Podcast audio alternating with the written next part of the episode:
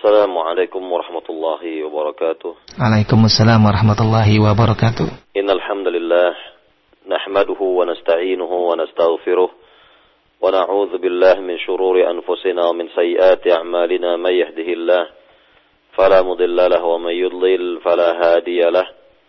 أشهد أن لا إله إلا الله وحده لا شريك له وأشهد أن محمدا عبده ورسوله. يا أيها الذين آمنوا اتقوا الله حق تقاته ولا تموتن إلا وأنتم مسلمون يا أيها الناس اتقوا ربكم الذي خلقكم من نفس واحدة وخلق منها زوجها وبث منهما رجالا كثيرا ونساء واتقوا الله الذي تساءلون به والأرحام إن الله كان عليكم رقيبا يا أيها الذين آمنوا اتقوا الله وقولوا قولا سديدا يصلح لكم أعمالكم ويغفر لكم ذنوبكم. ومن يطع الله ورسوله فقد فاز فوزا عظيما. أما بعد فإن أصدق الحديث كتاب الله وخير الهدي هدي محمد صلى الله عليه وسلم وشر الأمور محدثاتها وكل محدثة بدعة وكل بدعة ضلالة وكل ضلالة في النار. Para jamaah, para pendengar di Roja yang dimuliakan Allah Subhanahu wa taala. Alhamdulillah di pagi hari ini kita bisa kembali melanjutkan pembahasan dari kitab Al-Aqidatu Awwan Law Kanu Ya'lamun. Aqidah terlebih dahulu jika mereka mengetahui karya Syekh Salih Abdul Wahid hafizahullah taala. Pembahasan yang telah kita jelaskan terakhir pada atau dari kitab ini adalah berkenaan dengan dakwah seluruh para nabi, dakwah seluruh para rasul yang dikatakan bahwa dakwah mereka rabbaniyah sifatnya datang dari Allah Subhanahu wa taala dan semua agama yang dibawa oleh para nabi, para rasul adalah sama. Yaitu dasarnya adalah agama Islam dan tentunya Nabi Muhammad sallallahu alaihi wasallam menegaskan dalam hadisnya yang sahih kata Nabi sallallahu alaihi wasallam innal anbiya ikhwatun li'allat ummahatuhum syatta wa dinuhum wahid. Sungguhnya para nabi itu adalah bersaudara. Walaupun ibunda-ibunda mereka berbeda-beda namun ajaran mereka itu sama. Ajaran yang mereka bawa adalah sama yaitu tauhid bertauhid kepada Allah Subhanahu wa taala. Nah, inilah yang dikatakan tentang ajaran agama Islam mulai dari Rasul yang pertama Nuh alaihi salam sampai Rasul yang terakhir Nabi kita Muhammad sallallahu alaihi wasallam. Maka semuanya membawa agama yang sama yaitu agama Islam. Kemudian dikatakan oleh Syekh Saleh berkenaan dengan agama mereka yaitu Islam فالدين واحد وهو الإسلام وجاء كل نبي إلى قومه بشرعة ومنهاج bahwa agama para nabi adalah satu yaitu Islam dan setiap nabi yang diutus kepada kaumnya itu membawa syariat yang berbeda-beda syariat yang berbeda-beda atau hukum yang dapat berbeda dengan nabi yang lainnya. Sebagaimana Allah Subhanahu wa taala berfirman dalam surat Al-Maidah 84 likullin ja'alna minkum syir'atan wa minhaja. Setiap nabi ya, likullin ja'alna minkum syir'atan wa minhaja. Ini setiap dari Nabi itu kami jadikan yakni bagi umat ini bagi umatnya yakni syar'atan wa minhaja yakni aturan dan yakni syariat yang berbeda. Syariat atau tata cara beragama tata cara beragama yang bisa jadi berbeda antara satu nabi dengan nabi yang lainnya namun pada dasarnya sama pada asalnya sama yaitu beribadah kepada Allah semata kepada Allah Subhanahu wa taala. Para pendengar di Raja yang dimuliakan Allah Subhanahu wa taala. Kemudian dijelaskan kembali oleh Syekh Saleh di sini berkenaan dengan agama Islam yang hanya dilihat oleh Allah Subhanahu wa taala, dinilai oleh Allah Subhanahu wa taala atau diterima oleh Allah Subhanahu wa taala. Ada beragama-agama lainnya, yakni selain dari agama Islam atau selain dari agama para nabi para rasul, maka tidaklah diterima agama tersebut sebagaimana Allah berfirman. Dikatakan sebelumnya oleh Syekh Salih wallahu azza wa jalla akhbarana fi kitabih annahu la yaqbal la, la yaqbal yawm al-qiyamah dinan ghayra al-islam. Qala Allah ta'ala wa man yabtaghi ghayra al-islam dina fala yuqbala min wa huwa fil akhirati min al-khasirin Allah Subhanahu wa taala telah mengabarkan kepada kita semua di dalam Al-Qur'an bahwasanya Allah tidak akan menerima pada hari kiamat kelak di negeri akhirat kelak agama selain dari agama Islam. Nah, ini dibawakan dalil dalam surat Ali Imran ayat 85 Allah berfirman yang artinya barang siapa mencari agama selain dari agama Islam maka tidak akan diterima dan ia kelak termasuk dari orang-orang yang merugi. Nah inilah yang kita lihat dari keterangan Rabbul Alamin bahwa agama para nabi itu jelas agama Islam dan umat-umat terdahulu apabila mereka tidak mematuhi ajaran yang dibawa oleh nabinya atau rasulnya dan tidak berada pada agama nabinya atau rasulnya maka ia termasuk dari orang-orang yang merugi. Termasuk dari orang-orang yang merugi rugi di dunia dan juga rugi di akhirat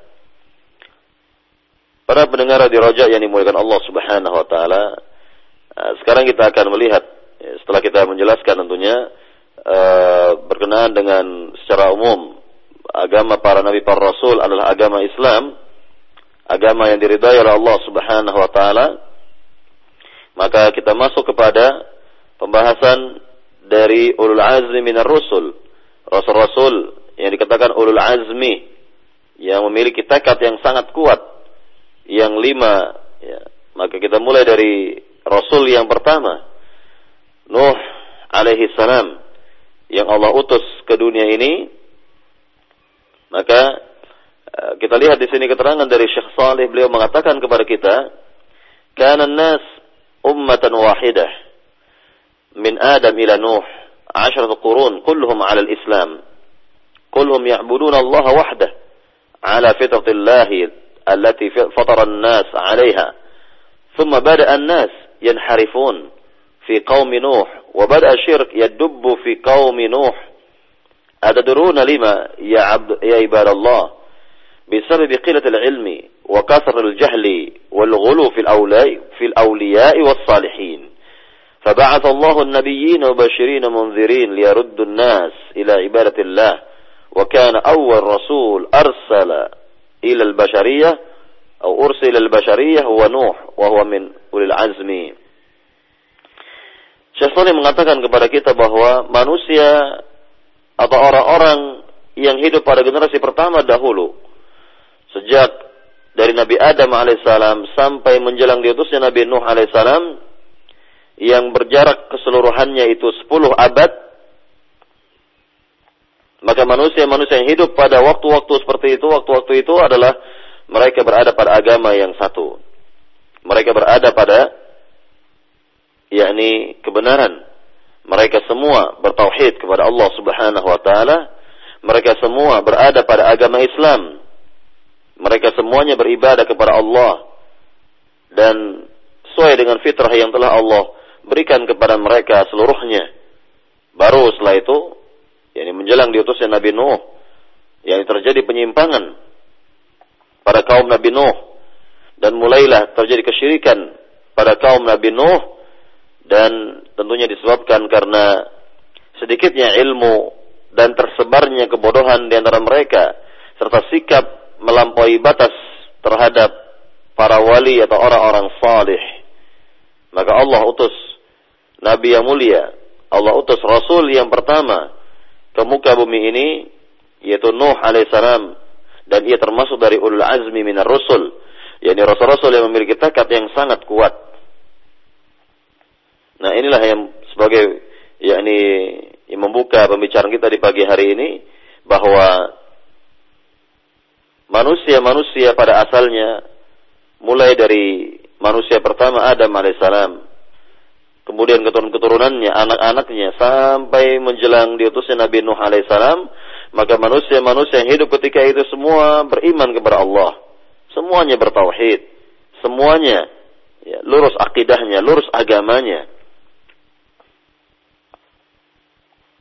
Kemudian hal ini diperjelas oleh sahabat Nabi yang mulia Ibnu Abbas dalam perkataannya bahwa jarak antara Nabi Adam dengan Nabi Nuh asyarul qurun 10 abad kulluhum ala syariatin minal haqqi dan seluruhnya berada pada agama yang benar. Berada pada syariat yang benar yang lurus. Semuanya beribadah kepada Allah semuanya bertauhid kepada Allah dan belum terjadi kesyirikan pada zaman itu. Maka pada kaum Nabi Nuh lah terjadi kesyirikan yang pertama kali di muka bumi ini yaitu dengan sebab uh, hilangnya ilmu di antara mereka atau tersebarnya kebodohan di antara mereka dan sikap melampaui batas terhadap orang-orang salih yang sudah meninggal. Nah, dengan faktor seperti inilah muncul kesyirikan pertama kali di dunia ini. Mereka menyembah patung-patung, mereka menyembah berhala-berhala yang mereka buat itu atau yang dibuat oleh generasi berikutnya Kemudian lama kelamaan yakni bertambah banyak dari bentuk-bentuk kesyirikan dari bentuk-bentuk kesyirikan kepada Allah Subhanahu wa taala maka diutuslah rasul yang pertama ke dunia ini nabi yang mulia Nuh alaihi salam Nah, di sini kita lihat kembali keterangan dari Syekh Salih beliau mengatakan kepada kita, "Arsalallahu Nuhan ila qaumihi yad'uuhum ila aqidat tauhid." Allah Subhanahu wa taala utus Nabi yang mulia Nuh alaihissalam kepada kaumnya agar mendakwahkan kepada mereka semua mengenai akidah tauhid.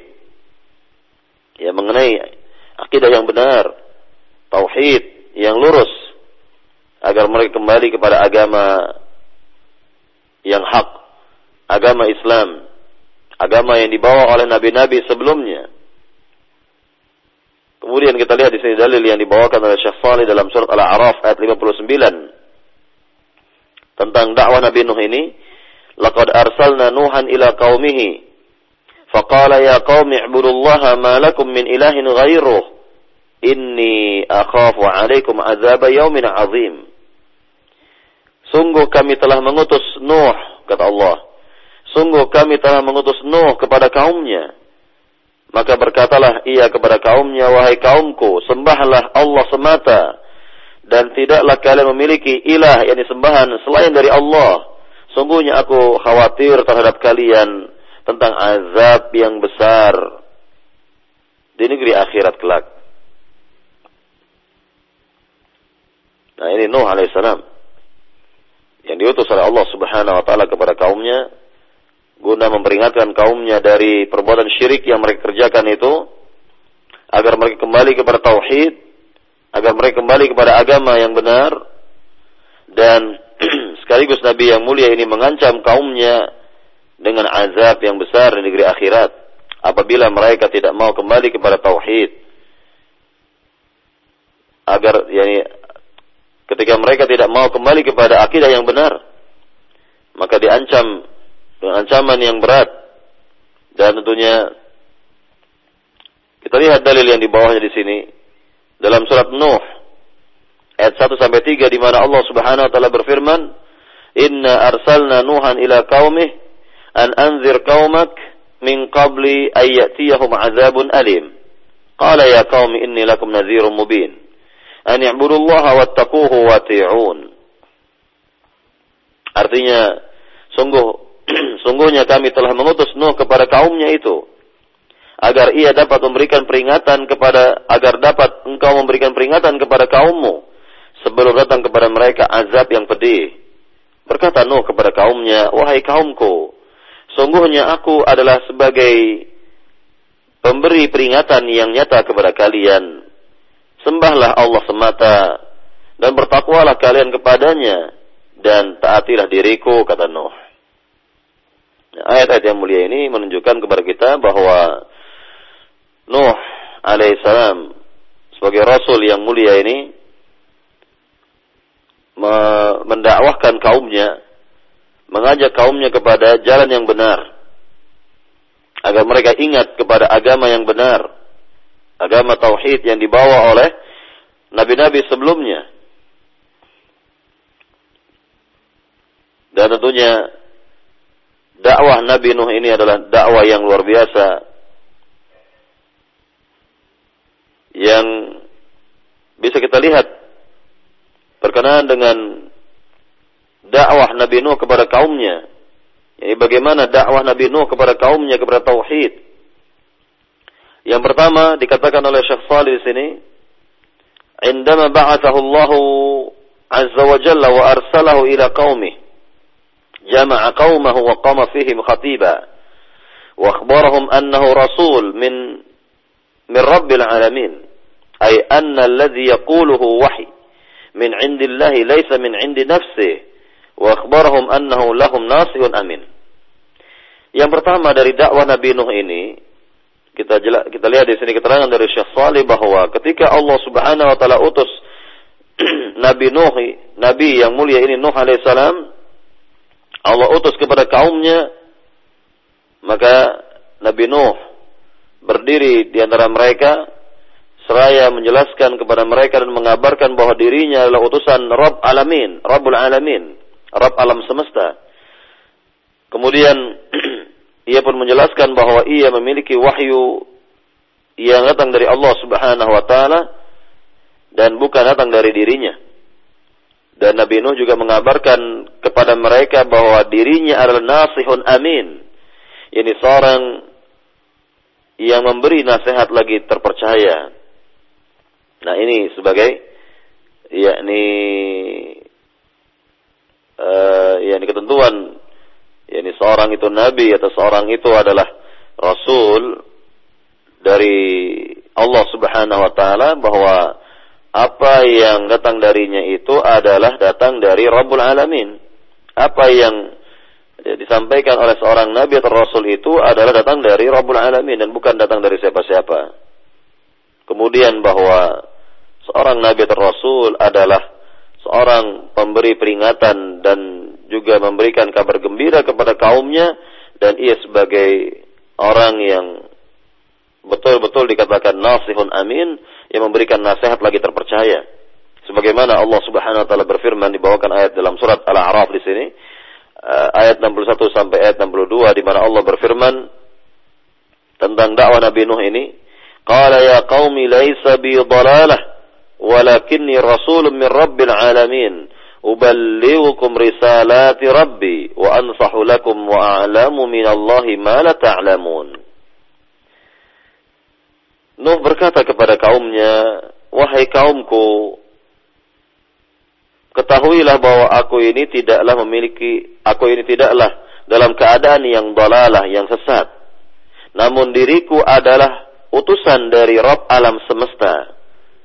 Aku hanya menyampaikan risalah dari Rabbku. Dan aku berikan nasihat kepada kalian. Dan aku mengetahui apa-apa yang kalian tidak ketahui dari Allah subhanahu wa ta'ala. Nah ini kedudukan Nuh alaihissalam.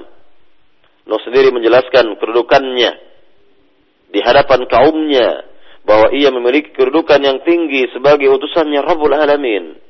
Utusan Allah Subhanahu wa taala dan beliau sebagai pemberi peringatan kepada kaumnya dan juga memberikan kabar gembira kepada mereka serta Nuh menjelaskan bahwa dirinya adalah nasihun amin yaitu orang yang memberikan nasihat lagi terpercaya dan inilah yang kita lihat berkenaan dengan diri seorang nabi atau rasul memiliki keistimewaan dan keutamaan yang tidak dimiliki oleh orang lain. Allah Subhanahu wa taala berfirman dalam surat Asy-Syu'ara ayat 105 dan atau sampai 108 Allah berfirman kadzabat qaum nuhin al mursalin idz qala lahum akhuhum nuhun ala tattaqun? Inni lakum rasulun amin. Fattaqullaha wa ati'un. Ya, artinya kaum nuh telah mendustakan rasul-rasul. Nah, ini perlu difahami di sini bahwa sebenarnya ketika Allah utus Nuh sebagai rasul yang pertama berarti belum ada rasul-rasul sebelum beliau. Tentunya rasul-rasul itu ada setelah beliau nanti. Setelah beliau wafat, nah, baru Allah Subhanahu wa taala utus rasul-rasul yang lain. Nah, di sini dikatakan bahwa kaum Nuh ini mendustakan seluruh para rasul. Itu artinya karena mereka mendustakan rasul yang pertama yaitu Nuh alaihissalam mendustakan Nuh alaihissalam sebagai rasul yang pertama itu artinya sama bahwa mereka telah mendustakan semua rasul-rasul yang Allah utus atau yang akan Allah utus nanti. Jadi sekali lagi bahwa sikap mendustakan seorang nabi, sikap mendustakan seorang rasul itu artinya mendustakan semua nabi, mendustakan semua rasul yang Allah utus. Karena keimanan kepada para rasul yang telah kita jelaskan dahulu dari pembahasan al-imanu bir rasul beriman kepada para rasul bahwa kita haruslah mengimani seluruh para nabi, seluruh para rasul dan sikap mendustakan satu rasul saja atau satu nabi saja itu sudah berarti mendustakan semuanya. Nah, dengan demikian kaum Nabi Nuh ini mendustakan rasul-rasul yang Allah utus kelak setelah Nuh alaihi salam. Walaupun mereka hanya mendustakan nabi yang mulia ini saja atau rasul Nuh saja, tetapi dengan sikap seperti itu berarti mereka mendustakan semua rasul-rasul yang akan Allah utus setelah Nuh alaihi salam. Makanya dikatakan kazzabat kaum Nuhin al-mursalin. Kazzabat kaum Nuhin al-mursalin. Kaum Nuh telah mendustakan rasul-rasul. Kemudian dikatakan lagi, "Idz lahum akhuhum Nuh." Ingatlah ketika saudara mereka yaitu Nuh berkata kepada mereka, "Ala tattaqun?" Tidakkah kalian bertakwa kepada Allah? Inni lakum rasulun amin. Sungguhnya aku adalah rasul yang terpercaya bagi kalian. Fattakullaha wa.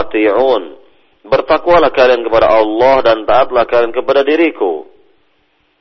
Nah, ini ayat-ayat ini semuanya menjelaskan tentang Siapa Nabi Nuh itu? Siapa beliau yang sebenarnya? Dan tentunya Nabi yang mulia ini Nuh alaihissalam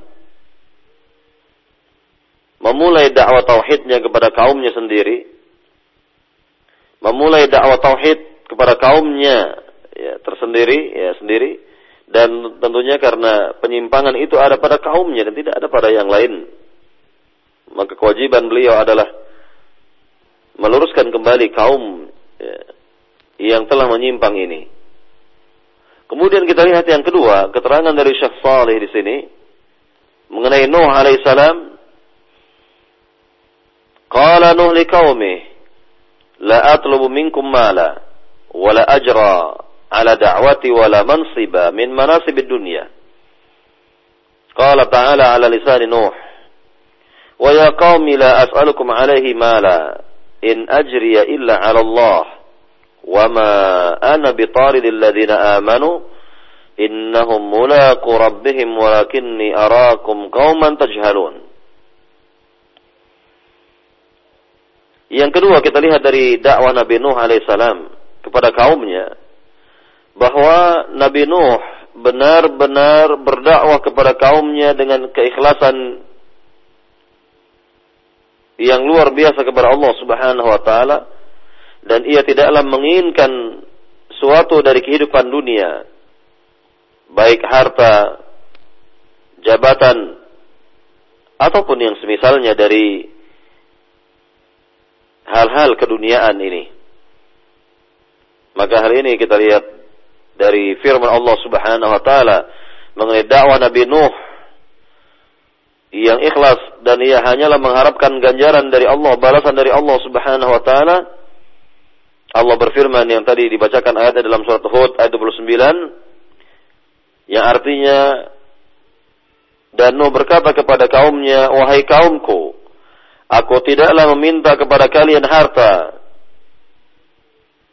dan apa yang berlangsung dari dakwah ini, maka ganjaran maka ganjaranku atau imbalanku datang dari Allah Subhanahu wa taala."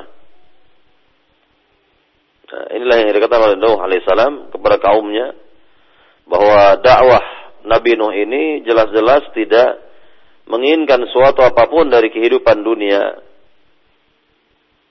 Dan inilah yang telah kita katakan dahulu bahwa dakwahnya para nabi, dakwahnya para rasul, orientasinya adalah akhirat dan juga dan bukan dunia. Dan mereka tidak menginginkan harta benda dunia ini dari dakwahnya, tidak menginginkan suatu apa pun dari dunia ini dalam dakwahnya yang mereka harapkan adalah ganjaran dari Allah Subhanahu wa taala.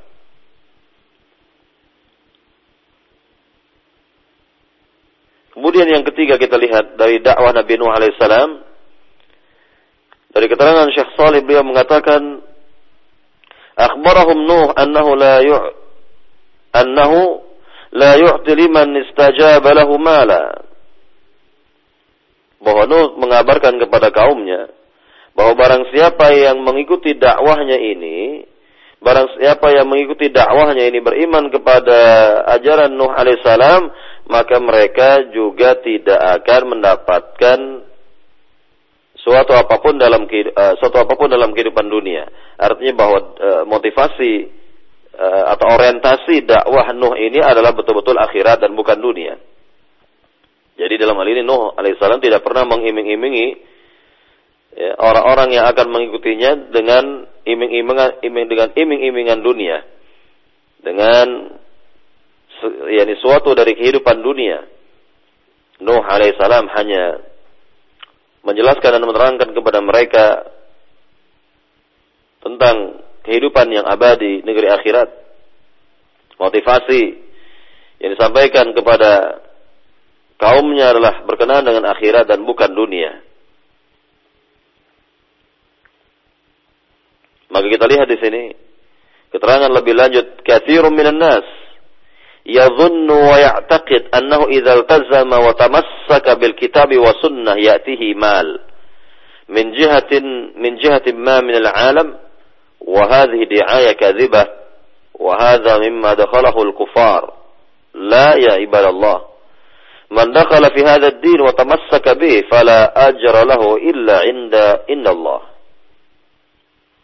nah, dikatakan di sini bahwa kebanyakan orang berkeyakinan apabila ia komitmen terhadap Al-Quran dan Sunnah, maka akan datang kepadanya harta dari berbagai arah. Dan ini adalah yakni suatu yang tidak benar dan hal ini boleh jadi adalah suatu yang dimasukkan oleh orang-orang kafirin maka tidaklah demikian wahai hamba-hamba Allah. Yang benar adalah barang siapa yang berpegang teguh dengan agama ini, berpegang teguh dengan Al-Quran dan Sunnah, maka tidak ada balasan baginya kecuali datang dari Allah Subhanahu wa taala. Tidak ada ganjaran baginya kecuali datang dari Allah Subhanahu wa taala.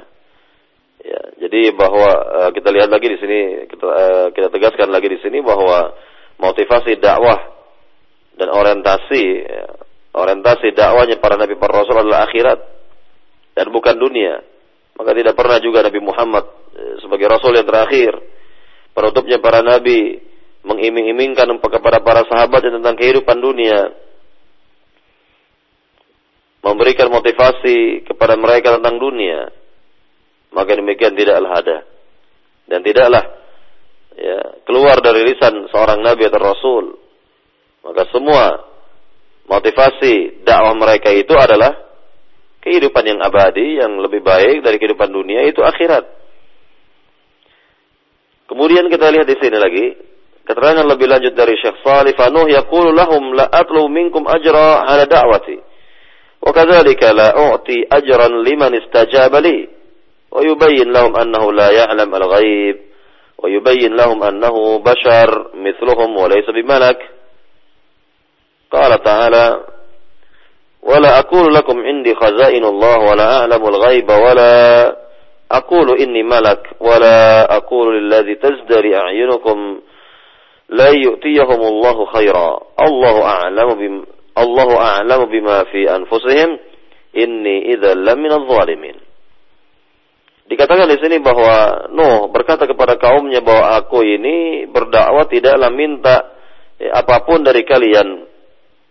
dan barang siapa yang memenuhi dakwah ini maka tidak akan dibalas dengan kehidupan dunia atau tidak akan dibalas dengan harta misalnya. Dan juga beliau menjelaskan bahwa dirinya tidak mengetahui perkara gaib. Kemudian ia pun menjelaskan bahwa dirinya adalah manusia biasa sama seperti mereka dan bukanlah malaikat.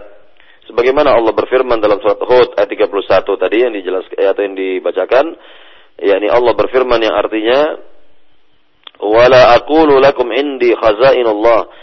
Aku tidak pernah berkata kepada kalian bahwa aku memiliki perbendaharaan Allah. Wala a'lamul ghaiba dan aku pun tidak mengetahui perkara gaib wala aqulu inni malak dan aku tidak pernah mengatakan bahwa diriku adalah malaikat ya, dan seterusnya. Nah, ini yang dikatakan oleh ya, yakni Nuh yang Nabi yang mulia Nuh alaihissalam, rasul pertama ini tentang dakwahnya ini dan tentunya beliau berterus terang kepada siapa saja yang mendengarkannya di zamannya itu bahwa dirinya adalah seorang nabi, seorang rasul yang Allah utus ke dunia ini untuk meluruskan yakni apa yang mereka fahami, apa yang mereka lakukan selama ini. Dan tidaklah Nuh alaihissalam ya, yakni menjanjikan kepada para pengikutnya dengan yakni kehidupan dunia namun dijanjikan kepada mereka dengan kehidupan yang lebih abadi, yang lebih yang abadi, kehidupan di, di negeri akhirat. Nah, ini yang ketiga dari dakwah Nuh alaihissalam. Kemudian yang keempat kita lihat di sini keterangan dari Syekh Salih dari dakwah Nabi Nuh alaihissalam. Nuh yukhawwifu qaumahu min azabillah wa yubayyin lahum annahu yakhaf annahu yakhafu alaihim annahu yukhafu alaihim. Nuh alaihissalam yakni memberikan rasa takut kepada kaumnya terhadap azab Allah Subhanahu wa taala.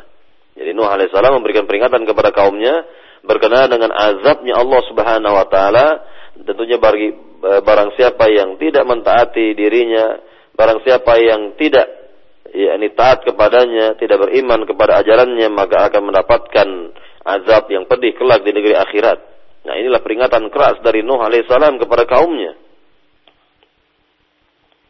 kemudian dibawakan di sini dalil yang menjelaskan hal ini yang terdapat dalam surat Al-A'raf ayat 59 di mana Allah Subhanahu wa taala berfirman, "Laqad arsalna Nuhan ila qaumihi faqala ya qaumi ibudullaha ma lakum min ilahin ghairuh inni akhafu 'alaikum 'adzaba yaumin 'adzim." Ya, artinya Sungguh kami telah mengutus Nuh kepada kaumnya. Dan ia berkata kepada kaumnya, Wahai kaumku, sembahlah Allah semata. Maka, tidak ada bagi kalian ilah atau sembahan selain dari Allah. Aku khawatir atas diri kalian tentang azab yang besar di negeri akhirat kelak yang akan menimpa ya, kalian. Nah, ini yang dikatakan oleh Nuh alaihissalam. Ini yang dikatakan oleh Nuh alaihissalam berkenaan dengan ya, dakwahnya ini. Bahwa dia memberikan peringatan kepada kaumnya. Dan sudah pasti kalau memberikan peringatan dia pula memberikan yakni kabar gembira kepada kaumnya. Peringatan tentunya ditujukan kepada mereka-mereka yang ingkar kepada atau terhadap ajarannya. Dan kabar gembira diberikan kepada mereka-mereka yang mentaatinya. Nah inilah ya yakni uh, di antara tujuan diutusnya para nabi para rasul memberikan peringatan kepada kaumnya agar mereka kembali dan kembali kepada ajaran yang benar Kemudian para pendengar di rojak yang dimuliakan Allah Subhanahu wa taala, kita lihat yang kelima, penjelasan yang kelima di sini. Wa min asalibi Nuh fi da'watihi annahu annahu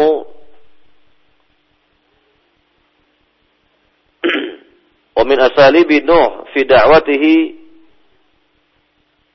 أنه يلفت أنظار قومه إلى السماوات والأرض وما بينهما وإلى الشمس والقمر لعلهم يستيقظون من غفلتهم ويرجعون إلى الله فيعبدوا الله الذي خلق السماوات والأرض وما بينهما.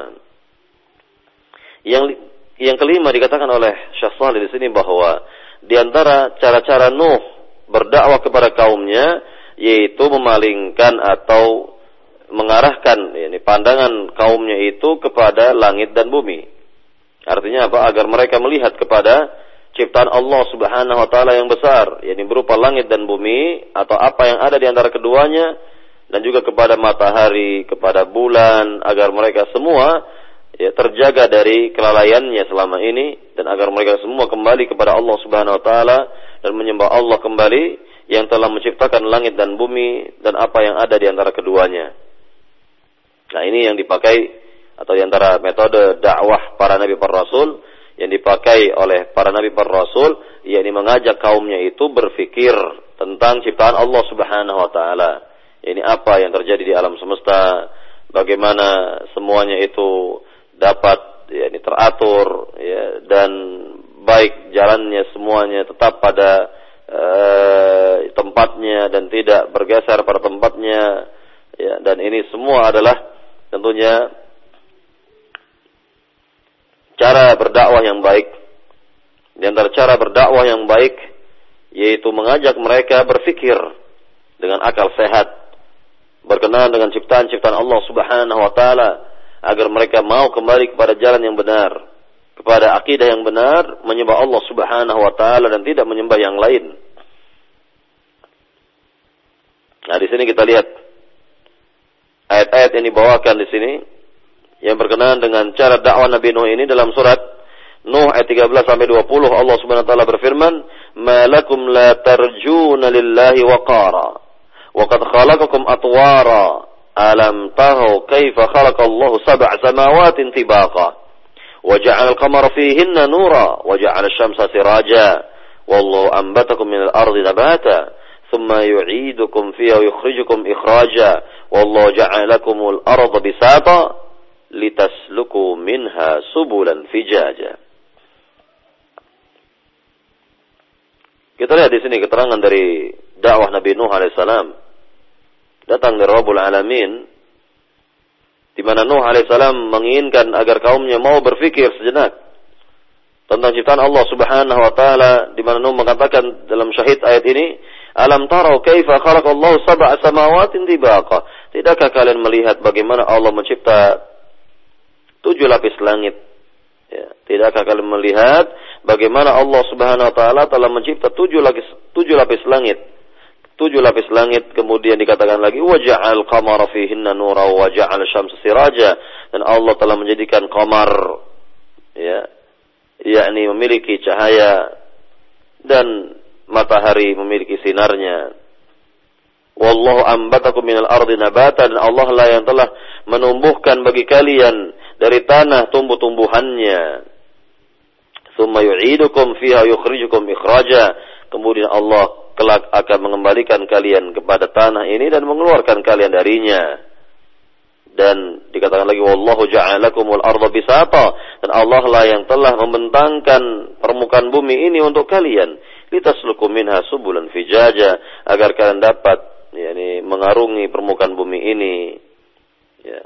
Nah, inilah yang dikatakan eh, dalam ayat-ayat yang mulia ini berkenaan dengan dakwah Nabi yang mulia Nuh alaihissalam bahwa Nuh alaihissalam ya, senantiasa mengajak kepada kaumnya agar mereka mau berfikir tentang ciptaan Allah Subhanahu wa taala, agar mereka mau memikirkan tentang ciptaan Rabbul Alamin.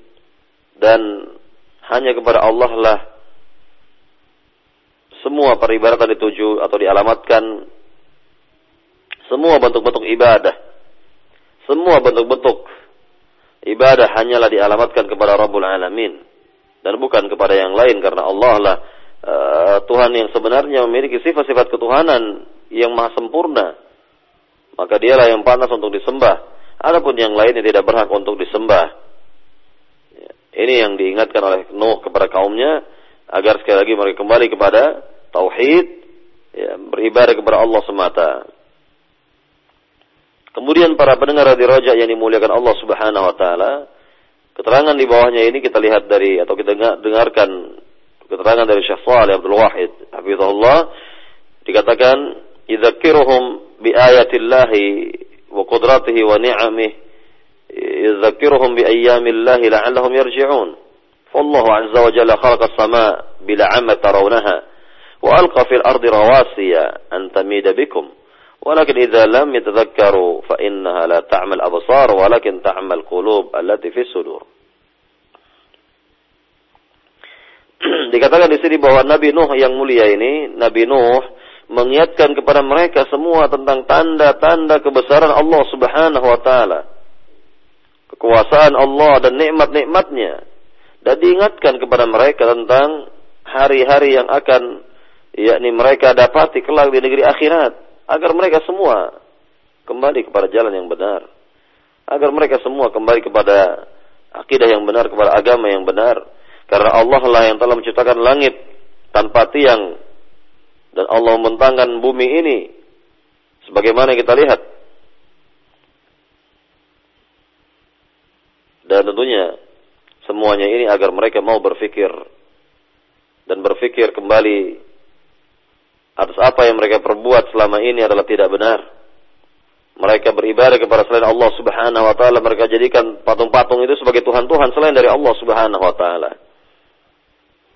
Nah, inilah cara Nabi Nuh alaihissalam mendakwahkan kaumnya sekali lagi bahwa Nuh dan juga ini dipakai oleh nabi-nabi atau rasul-rasul setelahnya untuk mendakwahkan kaumnya yaitu dengan cara diajak bicara mereka dan diajak untuk berfikir agar mereka kembali kepada ajaran yang benar. Mau kembali kepada ajaran yang yang benar.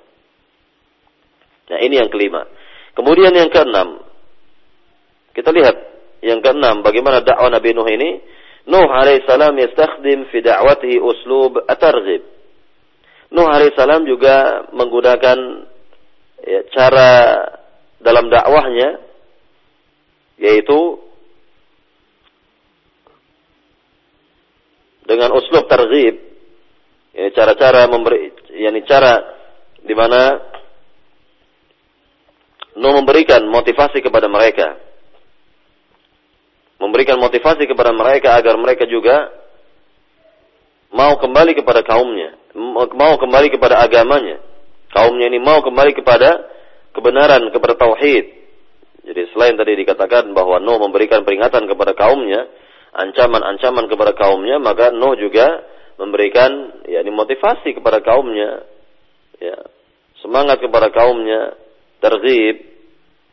Ya, dikatakan di sini dalam firman Allah Subhanahu wa taala yang dibawakan dalam surat Nuh ayat 10 sampai 12 Allah berfirman فَقُلْتُ اسْتَغْفِرُوا رَبَّكُمْ إِنَّهُ كَانَ غَفَّارًا يُرْسِلِ السَّمَاءَ عَلَيْكُمْ مِدْرَارًا وَيُمْدِدْكُمْ بِأَمْوَالٍ وَبَنِينَ waj'al lakum jannati waj'al lakum anhara.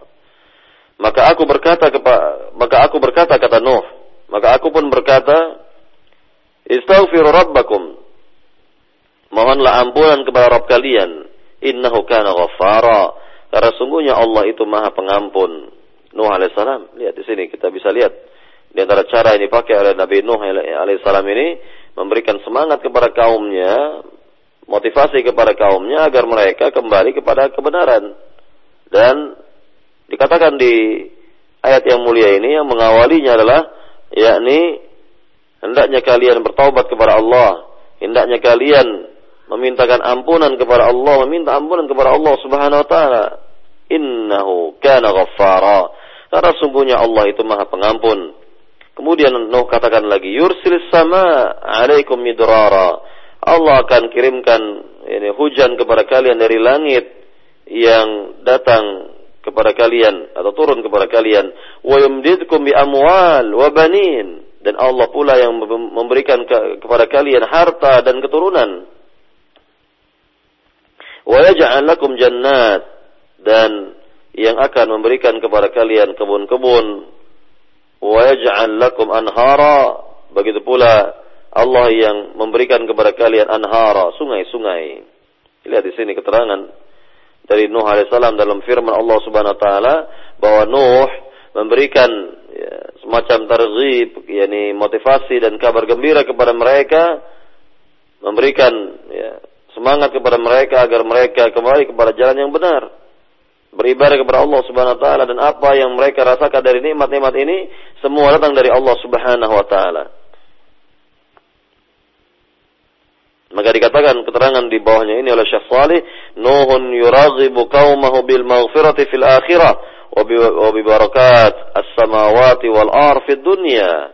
Bahwa Nuh memberikan semangat dan motivasi kepada kaumnya yaitu dengan ampunan kelak di negeri akhirat dan juga keberkahan-keberkahan akan datang kepada mereka baik dari langit maupun dari bumi dalam kehidupan dunia ini. Nah, inilah yang kita lihat dari uh, motivasi yang diberikan dan semangat yang diberikan oleh Nuh alaihissalam kepada kaumnya agar mereka tetap beriman kepada Allah Subhanahu wa taala, agar mereka tetap berada pada jalan yang benar Kemudian diterangkan lebih lanjut oleh Syekh Salih di sini tentang uh, motivasi tersebut. Ibadallah bil istighfari wa taubati wa ta'ati yanzilul khair minas sama. Ya, kemudian wa bil raqsi wal ghina wal riba wa tadyi'i salati wa bil ma'asi tuharrimul qatr minas sama.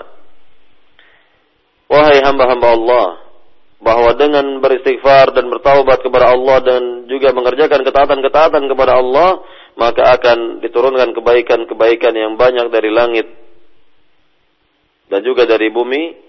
Namun dengan kebalikannya, yaitu dengan ya, nyanyian kemudian dengan riba atau menyia-nyiakan salat dan juga mengerjakan perbuatan maksiat, maka tidak akan diberikan hujan dari langit tidak akan diberikan hujan dari dari langit.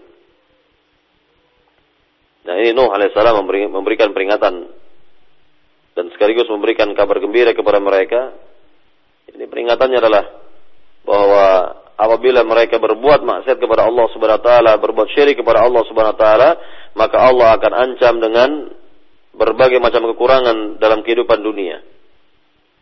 Ya, kurang ini, kurang itu dan sebagainya dalam kehidupan dunia dan kebalikannya apabila mereka semua beriman kepada Allah, beristighfar, bertaubat kepada Allah Subhanahu wa taala, maka niscaya Allah akan berikan berbagai macam keberkahan hidup baik dari langit maupun dari bumi ini.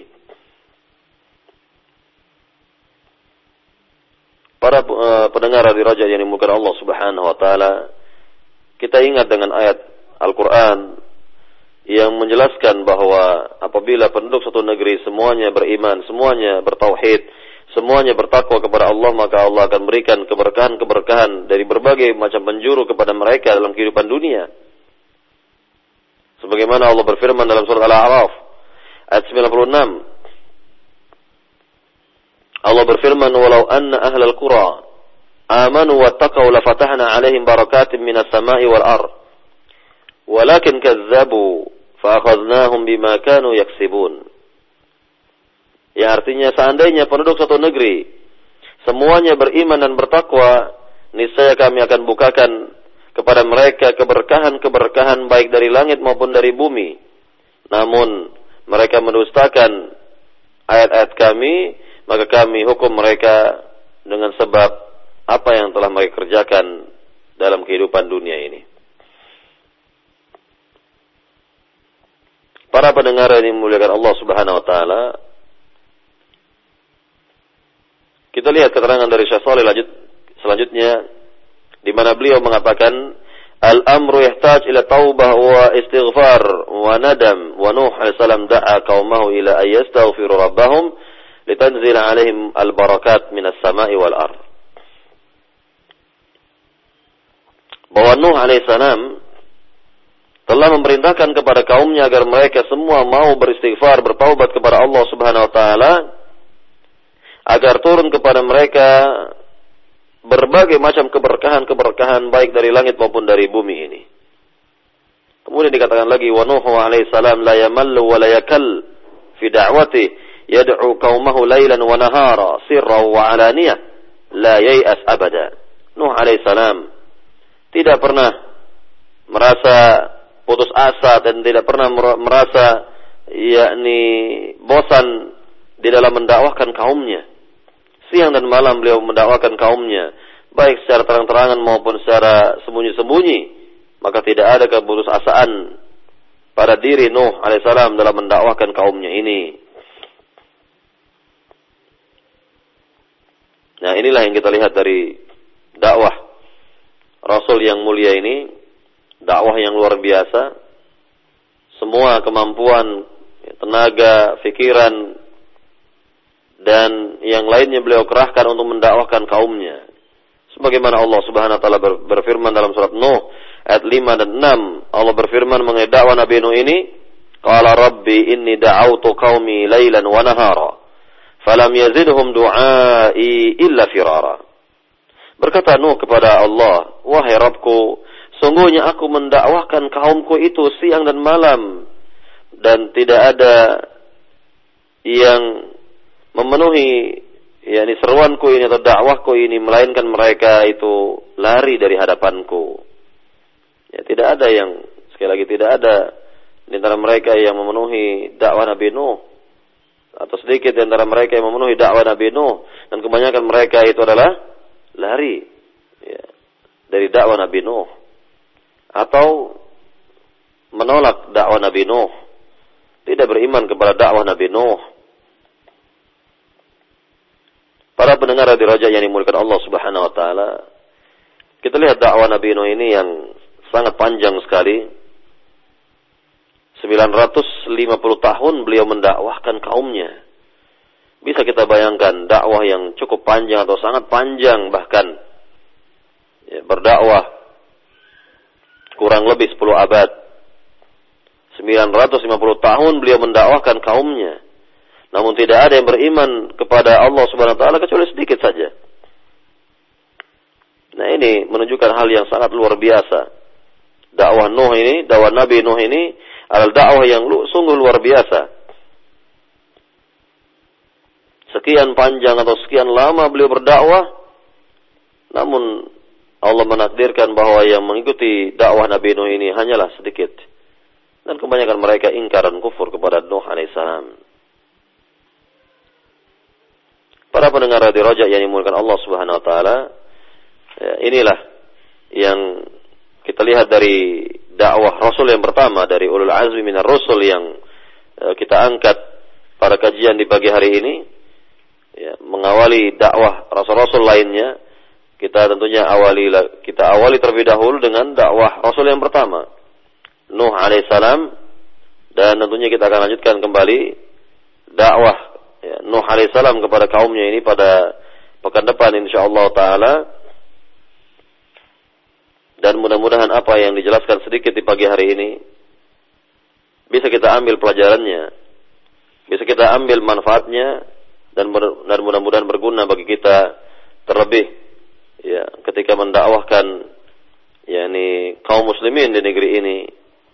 Maka diperlukan kesabaran diperlukan ilmu, diperlukan waktu, diperlukan ya segala sesuatunya dalam mendakwahkannya ini dan ini bisa kita lihat dari contoh dakwahnya para nabi para rasul yang jelas-jelas mendapatkan bimbingan dari Allah Subhanahu wa taala dan dakwah mereka semua adalah dakwah yang benar, dakwah yang sukses,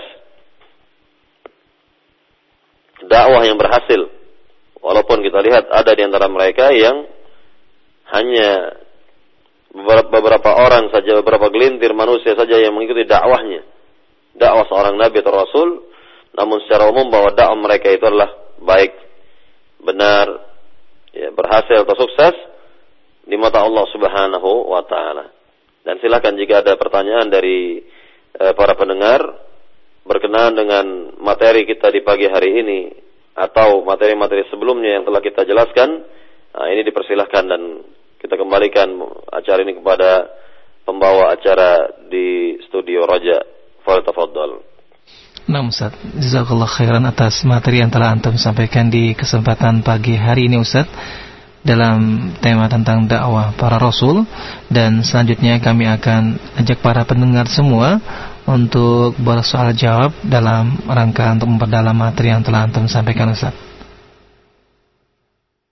Baik Ustaz yang pertama kami angkat dari pendengar kita melalui telepon. Ya. Halo, Assalamualaikum. Waalaikumsalam warahmatullahi wabarakatuh. Dengan siapa Ibu dan di mana? Ya, silakan Ibu Ella. Uh, Ustadz, uh, apakah umat yang sebelum Nabi Nuh itu antara jarak Nabi Nuh dengan Nabi Adam itu kan 10 generasi ya Ustadz.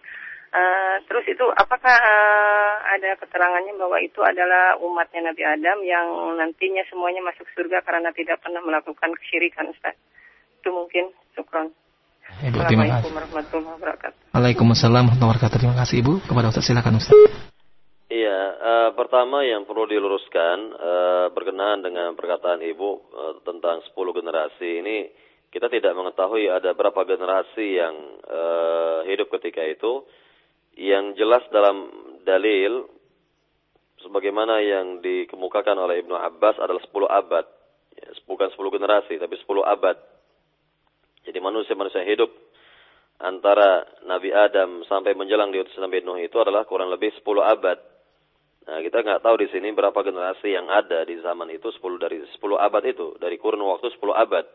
Karena memang usia-usia manusia di zaman dahulu itu panjang-panjang. Allah berikan umur-umur mereka yang panjang, fisik mereka yang besar-besar, ya kuat, ya dan inilah keutamaan yang Allah berikan kepada orang-orang terdahulu pertama itu orang-orang yang terdahulu itu. Ya, kemudian yang kedua uh, berkenaan dengan manusia-manusia yang hidup antara antara 10 abad itu semuanya beriman, semuanya bertauhid, semuanya berada pada agama yang hak, yang benar dan belum ada penyimpangan dalam bidang akidah, belum ada penyimpangan dalam bidang tauhid, maka semuanya ya dikatakan atau dipastikan bisa masuk surga dimasukkan ke dalam ke dalam surga oleh Allah Subhanahu wa taala kelak di negeri akhirat dan sebagaimana yang kita ketahui dahulu bahwa memang uh, umat-umat manusia itu akan masuk ke dalam surga bersama para nabinya. Bersama para para nabinya. Dan tentunya kita tidak mengetahui yakni berapa nabi yang uh, Allah utus. Ya tentunya sebelum Nuh alaihissalam ini berapa nabi yang telah Allah utus sebelum Nuh. Ya, kalau yang pertama jelas Nabi Adam alaihissalam, Abul Bashar, nenek moyangnya manusia, nenek moyangnya manusia. Dan tentunya eh, Nabi Adam alaihissalam akan dimasukkan oleh Allah oleh Allah Subhanahu wa taala ke dalam surga bersama anak-anaknya, keturunannya.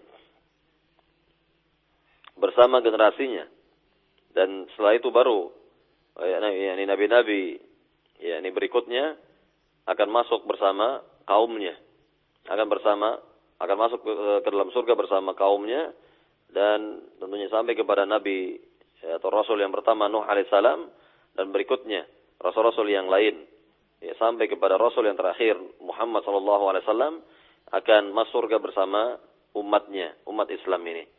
Jadi setiap nabi itu atau setiap umat itu akan masuk surga bersama nabinya.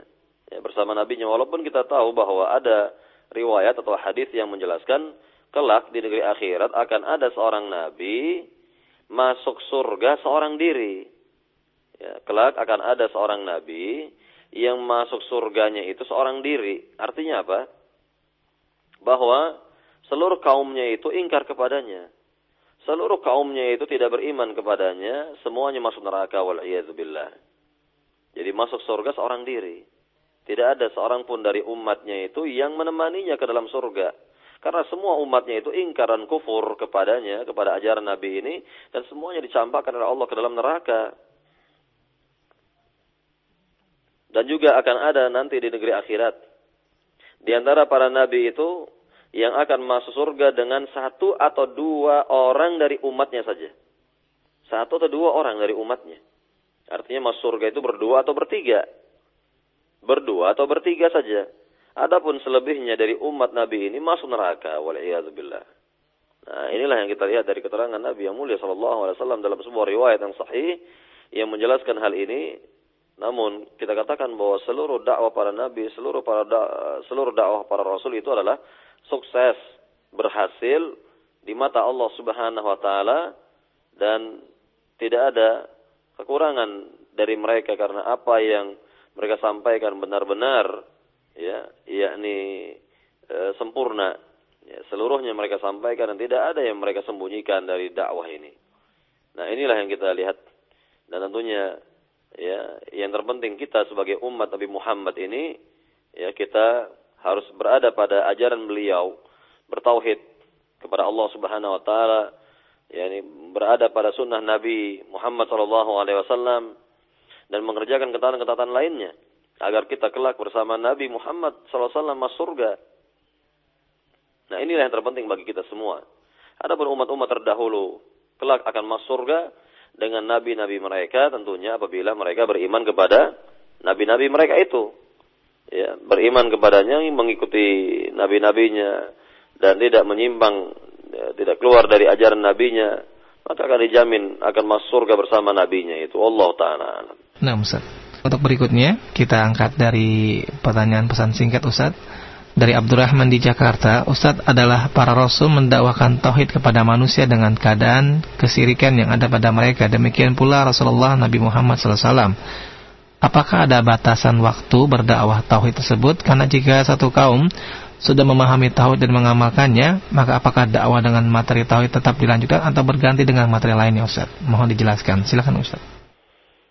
Ya, materi tauhid atau materi akidah secara umum adalah sebagai materi yang mendasar yang harus disampaikan kepada kaum yang harus dijelaskan kepada mereka semua.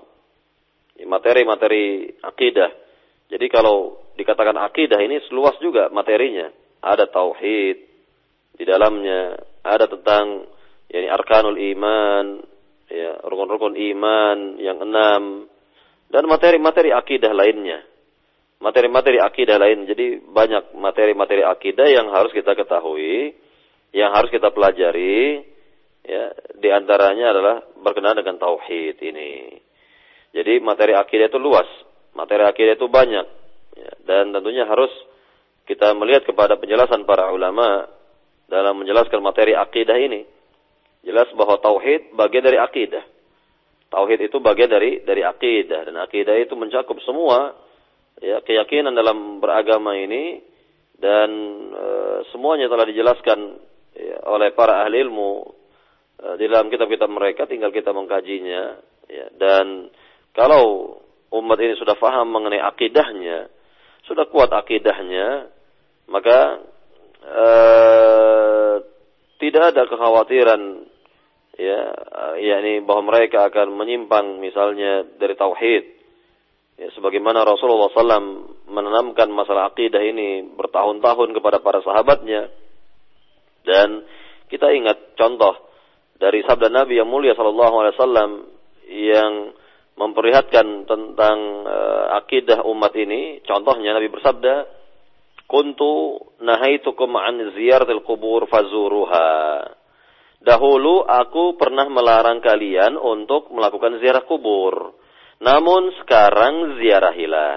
Nah, ini bisa kita lihat ya. Yang pertama, bahwa Nabi pernah melarang para sahabatnya untuk melakukan ziarah kubur.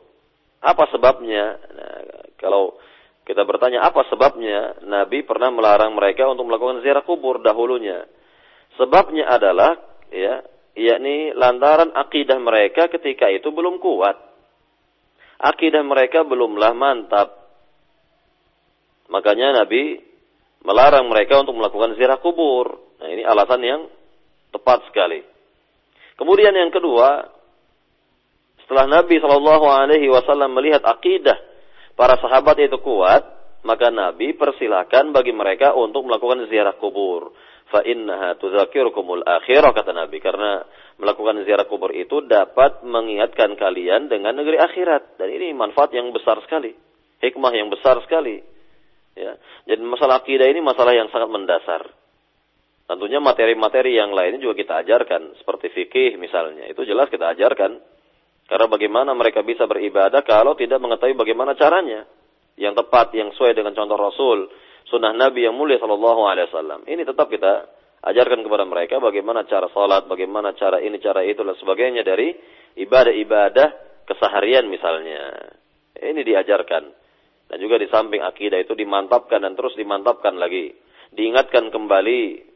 Ya, diingatkan kembali. Jadi mereka-mereka yang katanya sudah belajar akidah, maka tidak ada salahnya, tidak ada ruginya untuk mengulangi lagi materi akidah yang telah mereka pelajari, yang telah mereka dapatkan dan semoga pengulangan-pengulangan ini dapat memberikan ya yakni pelajaran baru bagi mereka dan lebih uh, lebih mengkokohkan kembali, lebih menguatkan kembali akidah yang mereka telah yakini. Nah, ini manfaatnya. Contoh ya, kita lihat di akhir kehidupan Nabi Muhammad, beberapa saat sebelum Rasul wafat, sabda-sabda yang keluar dari lisan beliau justru masalah akidah. Di antara sabda-sabda yang keluar dari lisan beliau justru masalah akidah. Yang mana kita ketahui bahwa menjelang Rasul wafat itu akidah umat Islam itu sudah baik. Akidah para sahabat sudah kuat. Namun Rasul mengingatkan kembali. Rasulullah SAW mengingatkan kembali kepada para sahabat yang mengenai masalah akidah. Apa kata Nabi? Di antaranya sabda Nabi yang mulia ini di akhir uh, kehidupan Nabi beberapa saat sebelum Rasul wafat. Ya. Nabi pernah bersabda, "La'anallahu al-yahuda wan nasara ittakhadhu qubur anbiya'ihim masajid." Semoga Allah melaknat para Semoga Allah melaknat orang-orang Yahudi dan Nasrani yang telah menjadikan kuburan-kuburan Nabi mereka sebagai masjid atau tempat ibadah. Lihat di sini ya Rasulullah SAW kembali mengingatkan para sahabat tentang tauhid, tentang akidah. Walaupun mereka tuh sudah mendapatkan materi akidah dan tauhid sekian kali atau e, banyak mereka mendengar masalah akidah dari, dari Nabi yang mulia sallam, namun kita lihat Nabi mempertegas lagi dan memperkuat kembali masalah akidah ini bahkan ya yakni sebelum beliau wafat. Sebelum beliau wafat, Beliau ingatkan lagi kepada para sahabatnya dengan masalah yang sangat-sangat mendasar ini. Agar mereka tidak seperti orang-orang Yahudi atau Nasrani yang telah menjadikan kuburan orang-orang salih antara mereka sebagai tempat ibadah. Nah ini pentingnya masalah akidah. Ya, ya ini terus diulang dan terus diulang dan ini sangat bermanfaat bagi umat ini agar mereka ingat dan terus ingat dan semakin kuat dan kokoh keyakinan mereka terhadap masalah akidah ini. Para pendengar di Roja yang dimulakan Allah Subhanahu wa taala, terlebih di negeri kita ini sangat-sangat diperlukan masalah akidah. Walaupun mayoritas penduduk negeri ini adalah muslim, namun pengetahuan mereka mengenai akidah sangatlah disayangkan. Sangatlah disayangkan bahwa betul kebanyakan mereka atau mayoritas penduduk negeri ini adalah muslim, namun berapa persen di antara mereka yang betul-betul mengerti akidahnya yang benar-benar mempraktekkan akidahnya ini. Nah, inilah yang sangat disayangkan di negeri yang mayoritas muslim ini ternyata masalah akidah ini sangat ya yakni sangatlah kurang begitu. Sangatlah kurang mereka dapatkan kalaupun mereka mendapatkan materi akidah itu akidah yang menyimpang. Akidah yang menyimpang dari akidah Rasulullah dan para sahabatnya radhiyallahu taala anhum ajma'in. Bukan akidah Rasul dan para sahabat yang mereka dapati, tapi namun akidah-akidah yang lain yang mereka dapati. Nah inilah yang kita lihat dalam kehidupan ya, kaum muslimin di negeri ini. Ini menunjukkan bahwa masalah akidah, masalah yang mendasar, masalah pondasi ini sangat-sangat dibutuhkan di negeri ini. Para pendengar Radio Roja yang dimulakan Allah Subhanahu wa taala, maka kajian kita ya, uh, lebih diintensifkan ya, atau lebih digalakkan lagi berkenaan dengan masalah akidah karena masih sangat banyak di antara umat Islam di negeri ini yang belum faham. Makanya judul dari kitab yang ditulis oleh Syekh uh, yakni Salih Abdul Wahid ini adalah Al-Aqidatu Awal Law Kanu Ya'lamun. Al-Aqidatu Awalan Law Kanu Ya'lamun. Akidah terlebih dahulu jika mereka mengetahui akidah terlebih dahulu jika mereka mengetahui. Nah, ini yang ya yang penting sekali kita sebarkan ke tengah masyarakat Karena banyak di antara mereka itu belum faham akidah Islam yang sebenarnya. Belumlah mengerti yang sebenarnya. Maka lihatlah bukti. Contoh nyata bahwa akidah yang murni ini, akidah Islam yang murni ini belumlah sepenuhnya dimiliki oleh umat Islam di negeri ini. Contoh konkretnya adalah yakni mudahnya ya, yakni pemahaman-pemahaman yang menyimpang, mudahnya akidah-akidah yang rusak itu masuk ke negeri ini. Mudah sekali. Mudah sekali akidah-akidah yang menyimpang, mudah sekali pemahaman-pemahaman yang menyimpang itu masuk ke negeri ini dan diterima oleh sebagian umat Islam. Nah, ini bukti bahwa akidah dari umat ini belumlah kuat. Dan ini harus terus diupayakan dan diupayakan agar akidah yang murni ini menyebar ke seluruh ya, negeri ini, ke seluruh negeri ini, dan seluruh kaum muslimin di negeri ini faham tentang akidahnya, maka dengan demikian mereka akan terbentengi, mereka akan yakni e, terjaga dan terpelihara dari akidah-akidah yang menyimpang, pemahaman-pemahaman yang yang tidak benar. Wallahu taala alam. Nah. Nah, Ustaz. Jazakallah khairan Ustaz atas jawaban yang telah Antum berikan. Dan untuk selanjutnya kembali kami dari pendengar kita, kita akan angkat pertanyaan dari penelpon kita dari Pak Sutrisno. Silakan Bapak. Assalamualaikum warahmatullahi wabarakatuh. Waalaikumsalam warahmatullahi wabarakatuh. Saya setuju dengan apa yang dikatakan oleh Pak Ustadz bahwa sebenarnya kalau menurut saya juga seperti itu bahwa kalau lihat dari jumlah kita mungkin masih uh, kita berada di Bandina dari sisi jumlah. Tapi kalau dari sisi akidah, kita kemungkinan kalau saya melihat bahwa kita masih berada di Me Mekah di waktu awal-awal. Nah, kemudian ini Pak Ustaz, saya ada pertanyaan yang mungkin agak apa, sering membuat saya bingung bahwa waktu apa Ibrahim ber, berdakwah kepada bapaknya itu beliau mengatakan bahwa dia akan meminta ampunkan bagi apa, bapaknya yang sirik. Padahal kan tidak boleh memintakan ampun kepada orang yang sirik. Bagaimana penjelasannya Pak Ustaz? Terima kasih. Assalamualaikum warahmatullahi wabarakatuh. Waalaikumsalam warahmatullahi wabarakatuh. Terima kasih Pak Stefno. Pada Ustaz kami persilakan. Silakan Ustaz. Yang pertama bahwa Nabi yang mulia ini, Nabi Ibrahim alaihissalam adalah Nabi yang sangat lembut sekali hatinya sehingga dia sangat menyayangkan dan sedih melihat bapaknya ini tidak menerima dakwahnya. Tidak menerima kebenaran yang e, beliau sampaikan kepada bapaknya ini. Dan dia sangat-sangat sedih sekali. Sangat sedih sekali melihat bapaknya sendiri. Ya, yakni menyimpang akidahnya.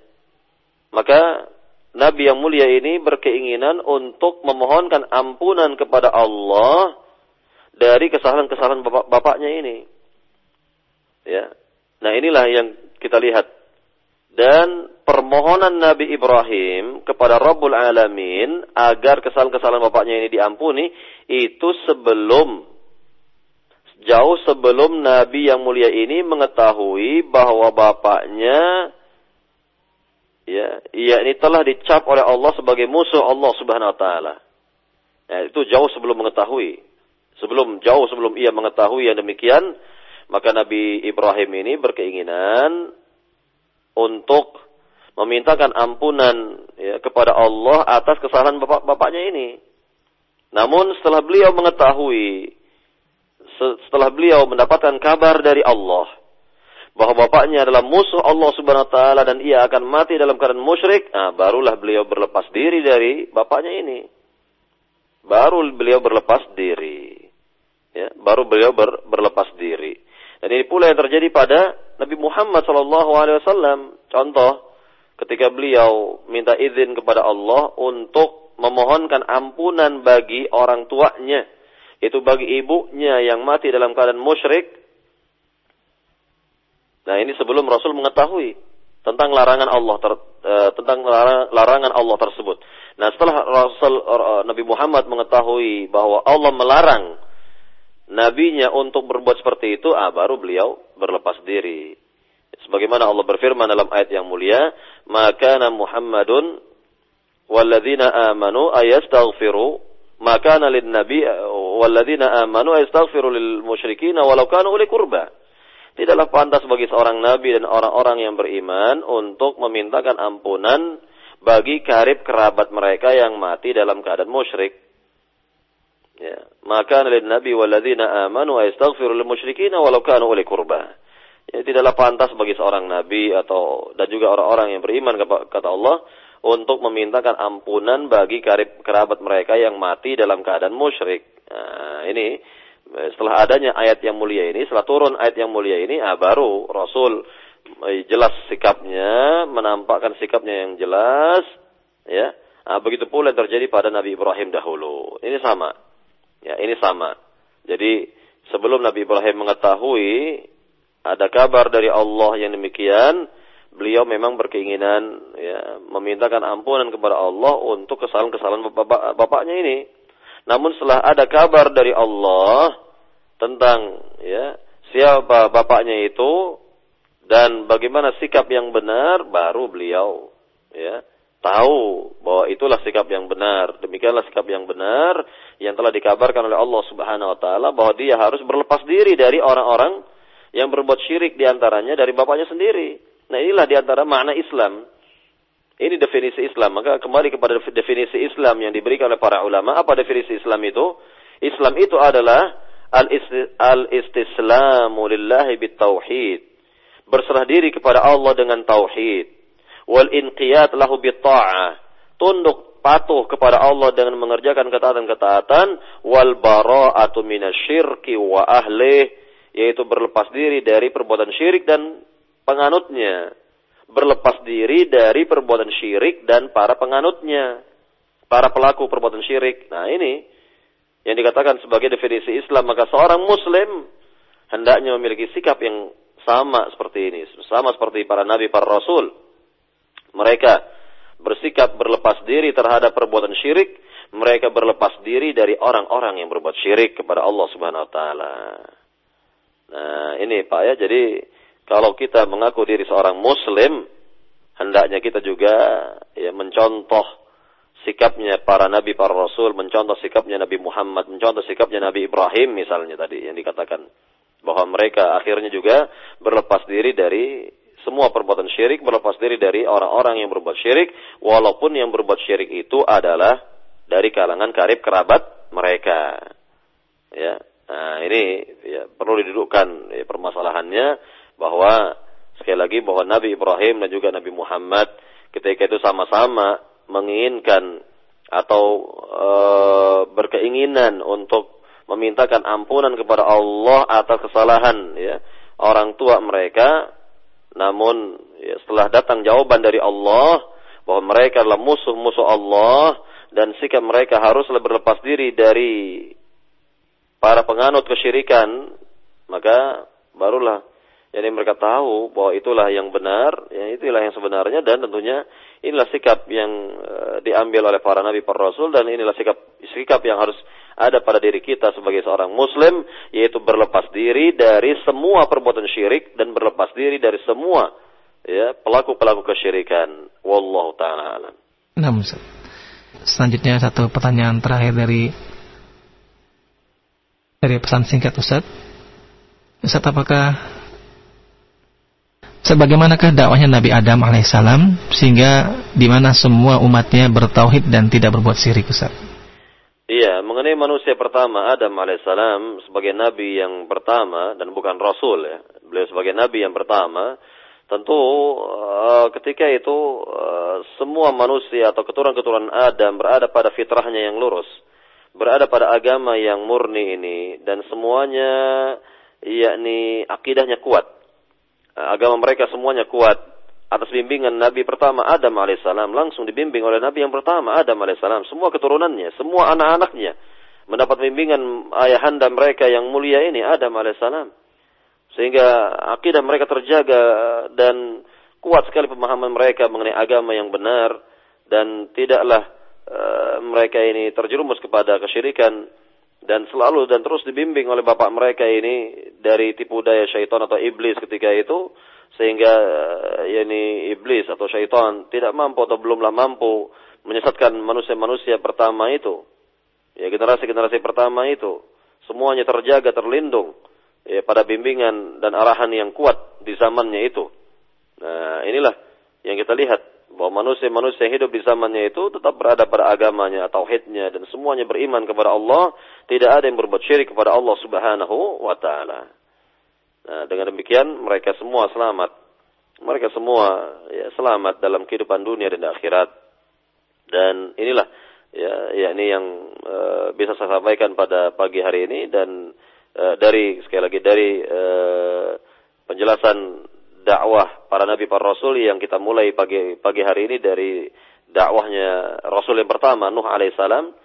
Dan mudah-mudahan uh, apa yang kita jelaskan di pagi hari ini bisa kita ambil pelajarannya, manfaatnya dan bisa kita amalkan dalam kehidupan ini. Dan uh, lebih kurangnya saya mohon maaf. Wallahu taala alam. Sallallahu Muhammad walhamdulillah rabbil alamin. Subhanakallahumma bihamdika. Asyhadu la ilaha illa anta astaghfiruka wa atubu Assalamualaikum warahmatullahi wabarakatuh. Waalaikumsalam warahmatullahi wabarakatuh. Jazakallah khairan kami sampaikan kepada Ustaz Arman Amri Alsi Hafidullah Ta'ala atas waktu dan kesempatan dan insya Allah kita bertemu lagi pada pertemuan yang akan datang Ustaz. Assalamualaikum warahmatullahi wabarakatuh Ustaz.